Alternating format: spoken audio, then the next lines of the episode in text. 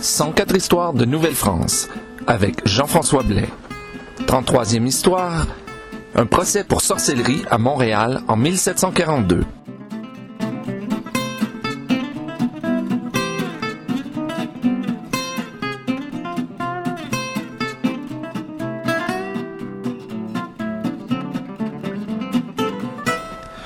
Bonjour à toutes et à tous et bienvenue à cette 33e histoire de Nouvelle-France. Aujourd'hui, je vous parle d'un procès de sorcellerie qui a eu lieu en 1742 euh, à Montréal. C'est certainement pas le seul procès de sorcellerie à avoir eu lieu en Nouvelle-France et c'est certainement pas le seul sorcier non plus de la Nouvelle-France dont je vais vous parler aujourd'hui, mais c'est l'histoire qui a fait quand même couler le plus d'encre euh, de l'histoire de sorcellerie qui a fait couler plus d'encre et à l'époque et euh, encore aujourd'hui parce que cette histoire a des, euh, des répercussions, ben pas vraiment des, oui, des répercussions encore aujourd'hui, et ça, je vais vous en parler à la fin de, l'émission. Cette histoire met en scène un soldat qui s'appelait François Charles Havard de Beaufort. Et son surnom est l'avocat. Donc, François Charles Havard de Beaufort dit l'avocat. On sait peu de choses sur cet homme. On sait qu'il est né à Paris vers 1715 euh, et on sait qu'il était en Nouvelle-France en 1737. Et visiblement, il était doté d'une éducation supérieure pour les soldats de, de l'époque et d'une culture aussi supérieure pour les gens pour les gens de l'époque. Parce que il s'est amusé on a on a quelques exemples où il s'amusait à faire euh, des tours de cartes à divertir les gens grâce à des tours de cartes à des tours de couteau mais on sait aussi qu'il a profité de la crédulité des gens parce que il se prétendait devin. Et par exemple en 1737 et c'est pour ça que je vous dis qu'on sait qu'en 1737 il était ici il avait euh, convaincu euh, une dame, Marie de la Porte de Louvigny, euh, femme de Jacques Testard de Montigny. Donc il l'avait convaincu de convaincu de l'engager pour retrouver le voleur d'une bague très chère, d'une bague de prix qu'elle avait perdue ou qu'elle s'était fait voler. Il lui avait dit que grâce à ses tours de cartes, il pourrait réussir à trouver le voleur. Et bien entendu, vous devinez qu'il n'a jamais réussi à trouver le voleur. Et puis, bon, il a pu repartir sans trop de problèmes. Mais sans doute que euh, ça en serait resté là. Et puis, on n'aurait jamais entendu parler de, cet homme s'il n'avait pas voulu ou s'il n'avait pas été pris en flagrant délit ou s'il n'était pas allé un peu trop loin dans, dans ses divinations. Euh, cinq ans plus tard, en 1742, à Montréal.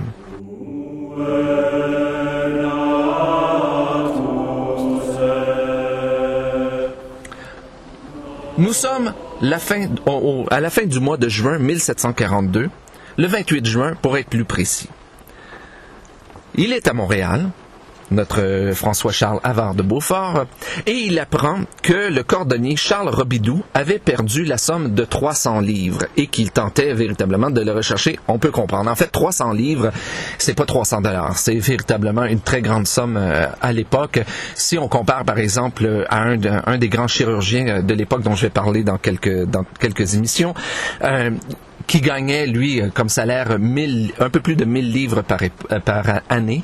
Donc, euh, la somme de 300 livres, c'était quand même assez appréciable à l'époque. Donc, notre soldat, François-Charles Havard de Beaufort, s'en va voir le cordonnier Charles Robidoux et lui propose de, de retrouver le voleur de, de, sa, de ses 300 livres pour la modique somme de 20 livres. Et pour ce faire, ben, il réussirait, grâce à ses talents de devin, de faire apparaître le visage du voleur dans un miroir. Charles Robidoux, ne sachant absolument pas comment retrouver son voleur, accepte l'invitation de, de, de Havard de Beaufort. Et la cérémonie de sorcellerie a eu lieu le soir même, donc le soir du 28 juin 1742.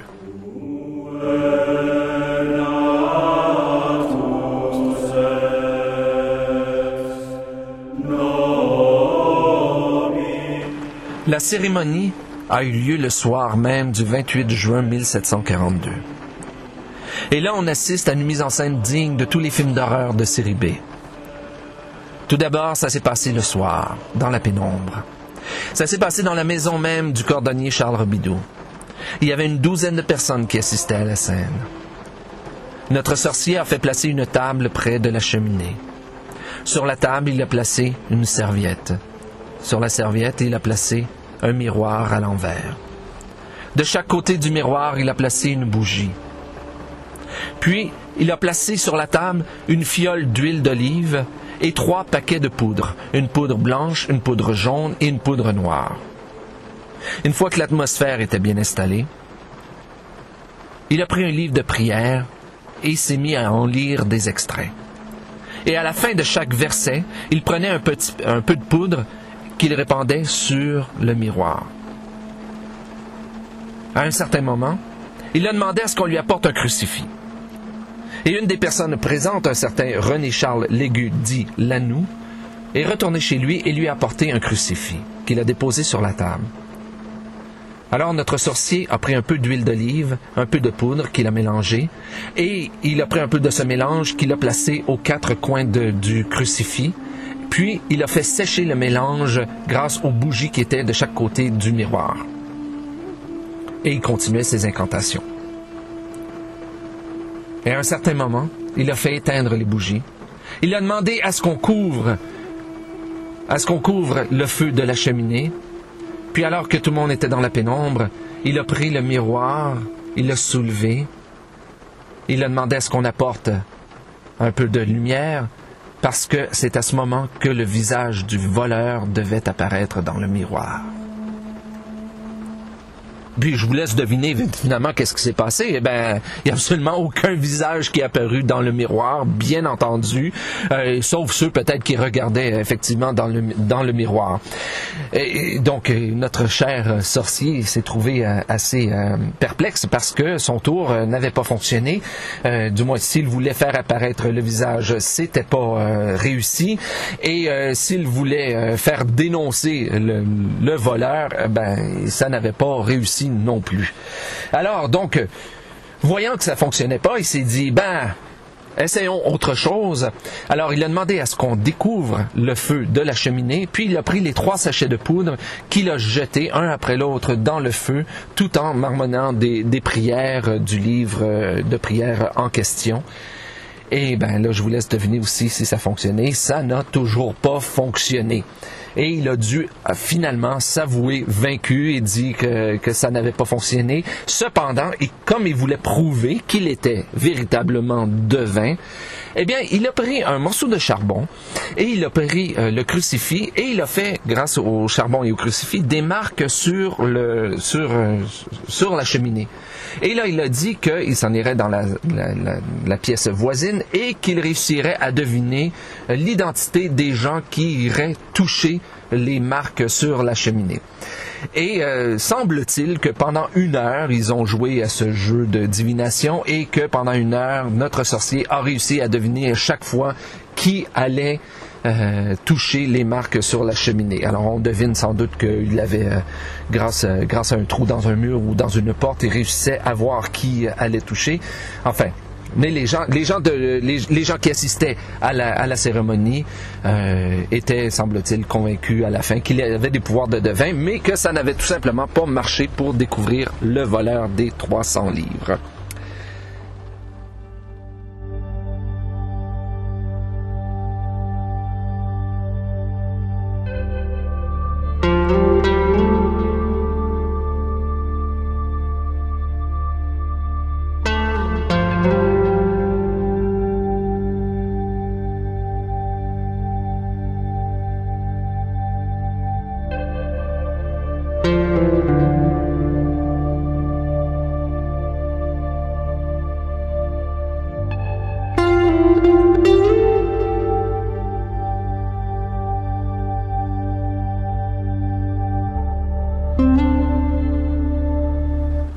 C'était pas terminé pour notre cher Avard de Beaufort, parce que dès le lendemain, soit le 29 juin 1742, les autorités de la ville de Montréal ont été mises au courant de ce qui s'était passé la veille.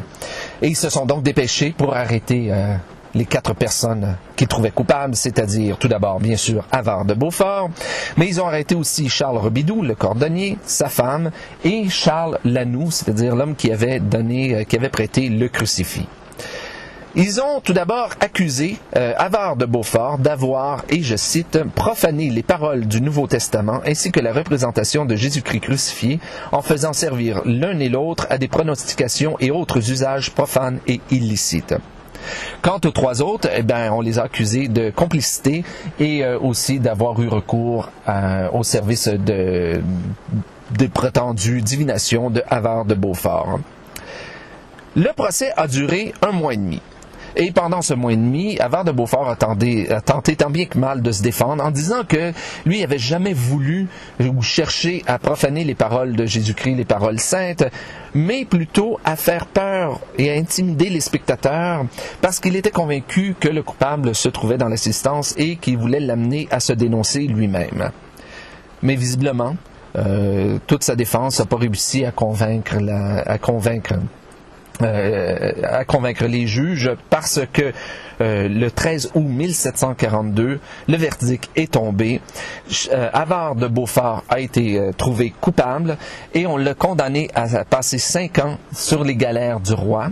Et on l'a condamné aussi à faire amende honorable, comme ça se passait à l'époque, devant l'église, devant la porte principale de l'église Notre-Dame de Montréal, nu, en chemise et avec deux écriteaux, un écriteau sur la poitrine, un écriteau dans le dos, avec, avec inscrit sur les écriteaux l'objet de la condamnation.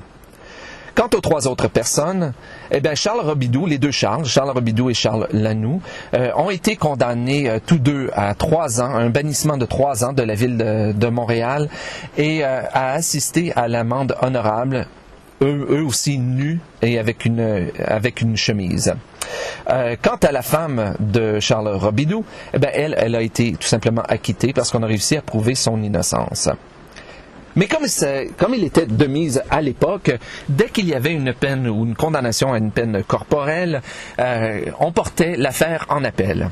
Mais, comme vous allez voir, ça se passait beaucoup plus rapidement à l'époque qu'aujourd'hui parce que ça a pris seulement environ un mois euh, pour, ou un peu plus, à peine euh, plus qu'un mois pour avoir un nouveau verdict. Le 17 septembre 1742, la Cour d'appel a maintenu les verdicts de culpabilité pour, pour tout le monde.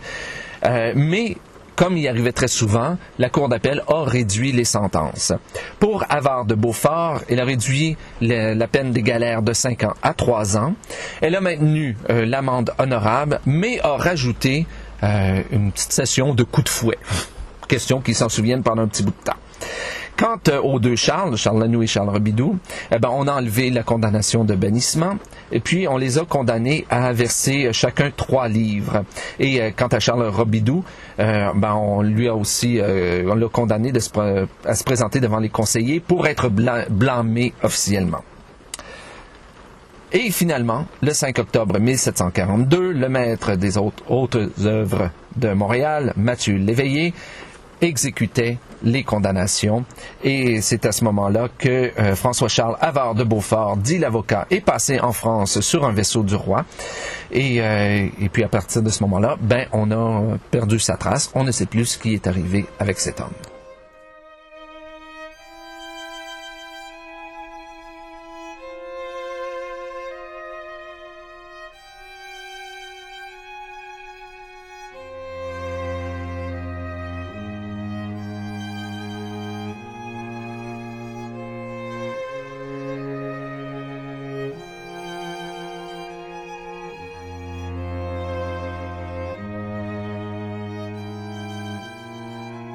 Mais l'histoire ne se termine pas là. Et là, ça devient être très intéressant parce que quelques jours à peine avant euh, que, la Cour d'appel ne rende son verdict, l'évêque de Québec, Monseigneur de Pontbriand, s'en est mêlé.